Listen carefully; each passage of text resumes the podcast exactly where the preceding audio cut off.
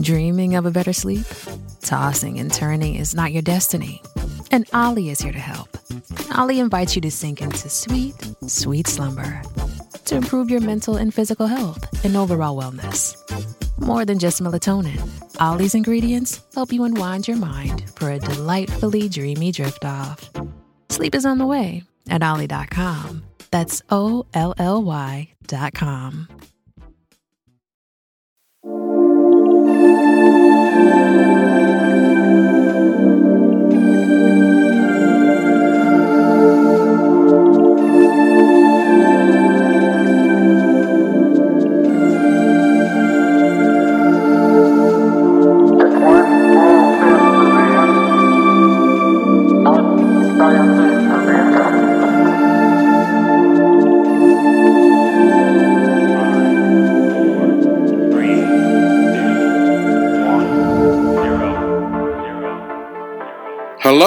listeners, and welcome to Ohio Mysteries. We will get to our story in a moment, but first, I wanted to talk about the unresolved episode from this past Wednesday that we released in conjunction with the Akron Beacon Journal and Ohio.com. Back on November 6, 2019, we published a 10 minute mystery on the tragic case of Mary Yakono.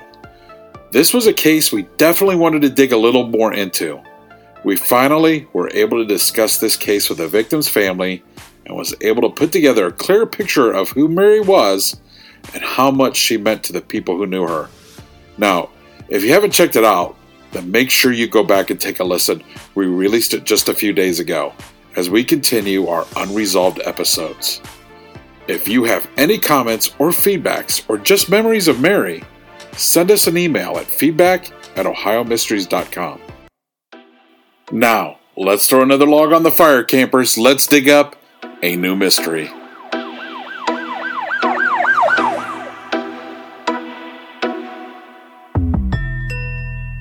I'm your co host, Steve Yoder. And with us, as always, is our award winning journalist who spent 30 years telling these kinds of stories with the Akron Beacon Journal, Paula Schleis. Hi, everybody. Tonight, you're getting two mysteries for the price of one because we're going to start out with some paranormal phenomenon in a case that netted front page coverage in Columbus in 1984 and went on to reap headlines around the country. But it's a tragic story that will end a decade later in the violent death of a child and an outcome that had a lot of people raising eyebrows. Both stories are chapters in the tumultuous life of Tina Resch, born in Columbus on Halloween week in 1969. Tina was just 10 months old when her mother, a heroin addict, left her at a local hospital, and Tina entered Ohio's foster system. She was placed with Joan and John Resch, a local couple who had served as foster parents for some 250 kids over the years and they ended up adopting Tina before she turned three. Tina has claimed that by the age of 12, a boy that her parents were fostering began molesting her, and that when she finally told the Resches about it, she was slapped. Whatever the genesis was, Tina grew into a forceful and extroverted teenager who talked a lot, often too loud, and often using obscene language. And Joan and John Resch continued using the slap whenever they thought Tina had crossed the line. At school, she was pretty disruptive in class, so much so that the Resches had little choice but to keep her home and homeschool her. But having to spend more time together made things worse for the family, not better. Tina often found herself locked in her room or beaten in an effort to try and change her behavior. Reportedly, a psychological examination revealed Tina tended to disassociate and felt extreme tension in her relationships, and that all of this left her with an intense desire to express herself. Some say it may have been that need for expression that led to what happened next.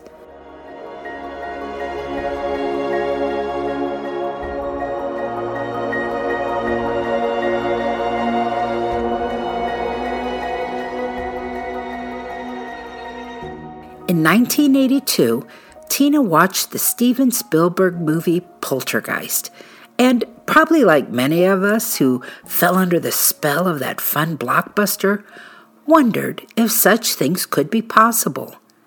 Two years later, a 14 year old Tina was reporting cases of objects suddenly flying about in the house of their own volition. Her parents not only believed her, but backed her up, and even brought in an electrician to try and explain strange things that were happening to the lights, houses, and appliances. When they couldn't find anything wrong, the Resches invited Mike Harden, a reporter with the Columbus Dispatch, to come into their home and see it for himself. Harden took along with him photographer Fred Shannon. The result of their visit was a sensational story, accompanied by a series of full color photographs in the dispatch showing Tina sitting in an armchair with a telephone handset flying in front of her. With a mainstream reporter and photographer unable to explain what they saw, Tina's claims gained weight. Everyone started referring to her as the Columbus Poltergeist Kid. The reporter, Mike Harden, then brought on board someone who had experiences looking into such claims. His name was William Roll, a parapsychologist who served as director of the Psychical Research Foundation in Chapel Hill, North Carolina. Harden told Roll he couldn't explain what he had experienced. In his presence, he said, a cup of coffee flipped through the air and spilled into Tina's lap before crashing into the fireplace, and he saw no explanation of how Tina could have done it. So William Roll came to town, moved in with the Resches for a time to study Tina, and went away impressed. He announced there had been genuine, spontaneous psychokinesis involving Tina, and he personally believed it was not a poltergeist, that Tina herself harnessed the power of telekinesis. Years later, William Roll would write this of his experience. My first thought was that when a 14 year old is the center of flying objects, the most likely explanation is a teen venting her frustration. Mike Harden didn't think this could explain the things he had seen and been told, but he admitted he could be mistaken. He invited me and an assistant to come and investigate and sent the company's plane to transport us. A few days later, on 11 March 1984, my assistant, Kelly Powers, and I arrived in Columbus and met the Resch family. By then, the media circus had begun. The New Jersey Trenton Times, for one, wondered if the Resches were living in another Amityville. A blinding snowstorm swirled through Columbus on 8 March, the day the Resches had been persuaded to meet the growing number of reporters who were interested in the phenomena. Tina was reluctant, and her stomach churned. Despite the excitement, she wondered if the reporters would think she was bad. The Hughes, family friends, seemed to believe an evil spirit had attached itself to her. If the reporters thought so too, it would be all over town. She could hardly eat when she sat down for breakfast. It was the worst meal the family had ever experienced. The chairs did a crazy dance while plates loaded with food and glasses filled with juice flipped through the air, some soaring all the way into the family room. Joan had been up half the night cleaning.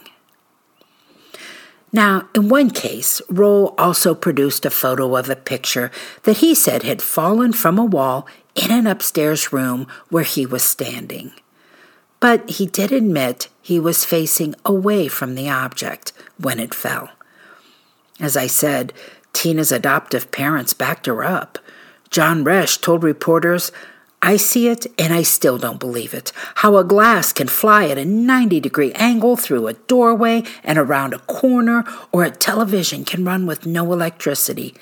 I just turn my head away when it happens. Jody Gossage, a reporter with United Press International, noted that the living room was devoid of decorative touches. Joan explained that the pictures and ashtrays and mementos that remained intact had all been packed away. She said, I don't think we have two glasses left in the house. We've hidden everything that could get broken or hurt someone.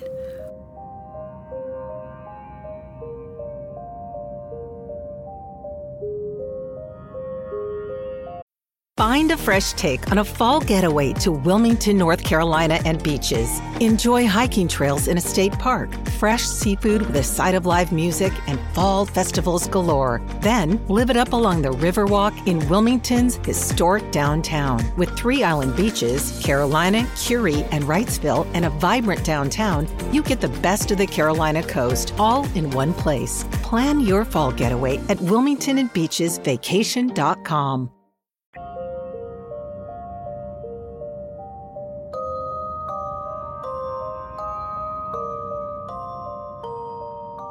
Not surprisingly, there were plenty of skeptics, but they were not welcomed into the Resch household. James Randi, a stage magician and an investigator for a group called the Committee for the Scientific Investigation of Claims of the Paranormal, was turned away at the door. Randi showed up at the Resch home and mingled with reporters. With him were a couple of instructors from Case Western Reserve University in Cleveland astronomer physicist Steve Shore and astronomer Nick Sanduleak. Randi pulled out a check for a $1,000 and waved it in front of the TV cameras, saying he'd been trying to give this money away to anyone who could show him an object that flew without human aid. He said many people who had tried for the money but failed were teenagers whose fraud was bolstered by indulgent parents and hoodwinked journalists. Even though Randi wasn't allowed into the house, he and his trio obtained the dispatch's photos and analyzed what evidence they could. They pointed to a photo where Tina's foot was hooked beneath a sofa that had purportedly moved by itself. In another photograph, that of a picture frame taken right before the glass supposedly shattered in Tina's hands, appeared to show the glass was broken before Tina even picked the frame up. At some point during all of this, the Columbus Dispatch photographer also acknowledged that he did not actually see the objects in his photo begin their flight through the air. Apparently, the poltergeist was so shy, incidents would only happen if he held his camera up, then looked away while snapping random shots in the hope of catching something. But the tide really changed for the Resches when a television camera caught Tina in the act of deception. Drew Hadwall of WTVN in Columbus had his camera focused on a large table lamp when the lamp tumbled to the floor. Now, he hadn't intended to leave the camera on, but was excited to see it was still running. So he grabbed his equipment and rushed back to the station to get it ready for the evening news. That's when they saw Tina had knocked the lamp over on purpose. After that, any sympathy for the Resch family and their pesky poltergeist visitor was gone.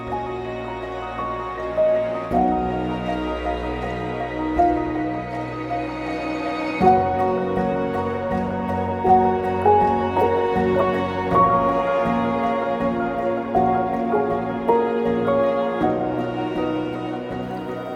news coverage had made the Resch's life a daily hell. Joan and John believed their reputation in the neighborhood was so trashed that they couldn't stay. In 1986, they told Tina they were selling the house. Blaming her for all that had happened, they told her she needed to go find another place to live. Tina, still underage, was given two choices go into a juvenile detention center, or move in with James Bennett, a young man who had lied and told authorities that he and Tina had married in secret. She chose Bennett, and the two did go on to marry. But it was an abusive relationship. Tina said he turned into a monster, beat her, gagged and raped her, and burned her clothes to keep her from leaving. But she eventually escaped, made it to a woman's shelter, and got a divorce. In 1988, Tina became pregnant by a man she's never identified and had a daughter, Amber, that September. Afterward, Tina married Larry Boyer, and she and Amber took his name. But again, it was a violent union, and Tina had Larry arrested after he beat her unconscious. A social worker told Tina she'd better leave Larry because if she kept Amber in such an environment, Ohio authorities would certainly take her child away. Tina reached out to that parapsychologist, William Roll, who had believed her during her whole paranormal affair. And Roll and his wife took her and little Amber into their home in Carrollton, Georgia. Tina began learning parenting skills and taking nursing and computer classes and she started a relationship with a new man, David Heron, a truck driver and divorced father of a three year old daughter. Heron's daughter and her own were close in age and loved playing together. The couple split their time between Heron's trailer and a little apartment that Tina finally got through a public housing program. In 1993, the old poltergeist story reared its head, catching the interest of the TV series Unsolved Mysteries. But by the time that episode aired, Tina was sitting in a jail cell in Georgia, charged in the death of her daughter. People had been convinced things were looking up for Tina and her boyfriend. I mean, Tina was struggling to find a job. It's hard to find a job when you can't afford a babysitter or a car, but she thought she was making progress. Then, in April of 1992, Tina discovered bruises on her daughter's body and questioned Heron about them. He insisted she had fallen. Amber was a hyperactive child, and it was believable. Tina suggested they take her to the hospital to look her over anyway, but when Heron said that any such visit would require Children's Services to get involved, Tina, very familiar with the system, feared she might lose custody of Amber. She lost a whole lot more because just two weeks later, on April 13, 1992, Amber was dead.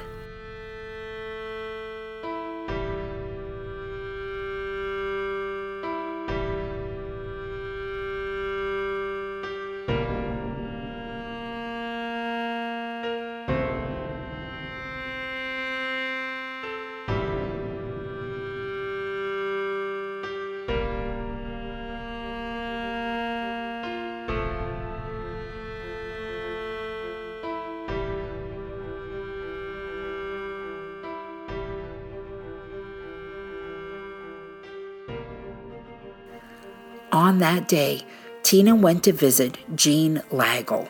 She was a psychiatrist and a hypnotherapist who often hired Tina to transcribe notes when Amber needed a little extra money. And Tina left Amber in Heron's care, as she often did since he was an experienced father with a three year old himself. But when Tina pulled into the driveway a few hours later, Heron was standing outside, distraught. He told Tina he couldn't wake Amber.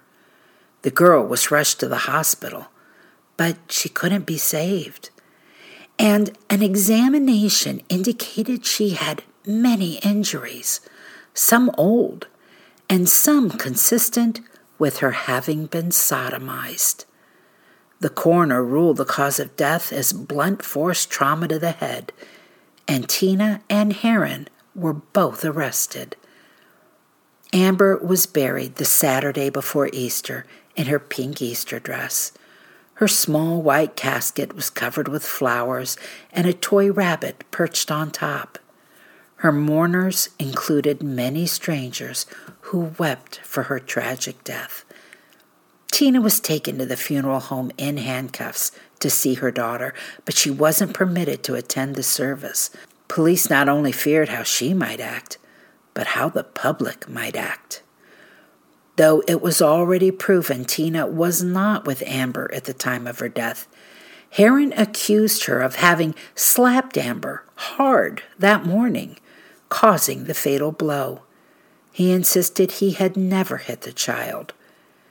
Tina accused Heron of hurting Amber, recalling those former bruises and now doubting the stories of Amber falling and hurting herself. Authorities didn't know who to believe, so they charged them both. The end to this case was dramatic and controversial. Heron eventually admitted he had sodomized the child twice and that he had hit her that final day after learning he'd lost his job. But authorities equally thought it possible that Tina had hit her daughter earlier in the day. In any case, charges against Heron were reduced. He went to trial not for murder, but for cruelty to children, and was found guilty and sentenced to 20 years. Heron's confession did not get Tina off the hook. Prosecutors kept her charged with a capital crime that could have meant the death sentence in Georgia. She spent two years in jail awaiting trial. Finally, wore down and facing the threat of execution and public sentiment that was completely against her for not getting her daughter help, Tina agreed to something called an Alford plea. That's a special kind of plea in which you accept the court's ruling of guilt, even though you maintain your innocence. William Roll, the parapsychologist who had taken Tina in, advised her not to accept it, that he would help find people to prove her innocence. Later, he wrote this about Tina. Now, a tall, lively, and volatile young woman in her early 20s, Tina could still be that troubled teen, desperate for affection, dreaming of happy endings. Abandoned by her mother at 10 months and adopted into a rigid, unforgiving household, Tina had not been ready for single parenthood at 18 and often found the role difficult and irritating, but she could never have killed Amber. Amber was her one real hope for a family of her own and a better future. But Roll's support of Tina was not enough to counter her fears that the state of Georgia intended to kill her. She took the deal, and the judge threw the book at her and sentenced her to life plus 20 years.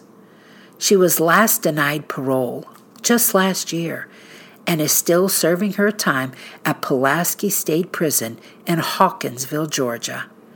Heron the man who admitted to actually hitting and raping Amber, is already out. He was released from Dooley State Prison in Georgia in 2011. Throughout the murder case, Tina was referred to in the Atlanta press as the telekinetic mom. Those 15 minutes of fame from her childhood branding her forever. Tina's adopted parents are both dead. So is the photographer who took that famous photo of the flying phone. In 2004, William Roll co authored a book called Unleashed of Poltergeists and Murder The Curious Story of Tina Resch, where he took up the cause of Tina, claiming she really did possess powers and was innocent of her daughter's death. If you want to learn more about this story from his and Tina's perspective, there's a website www.christinaboyer.org. That's it for tonight, listeners. For photos, news clippings, and more on this case and all of our past cases, head on over to OhioMysteries.com. And also check out KillerPodcasts.com. There you will find more podcasts just like ours. We are proud to be part of the Evergreen Podcast Network.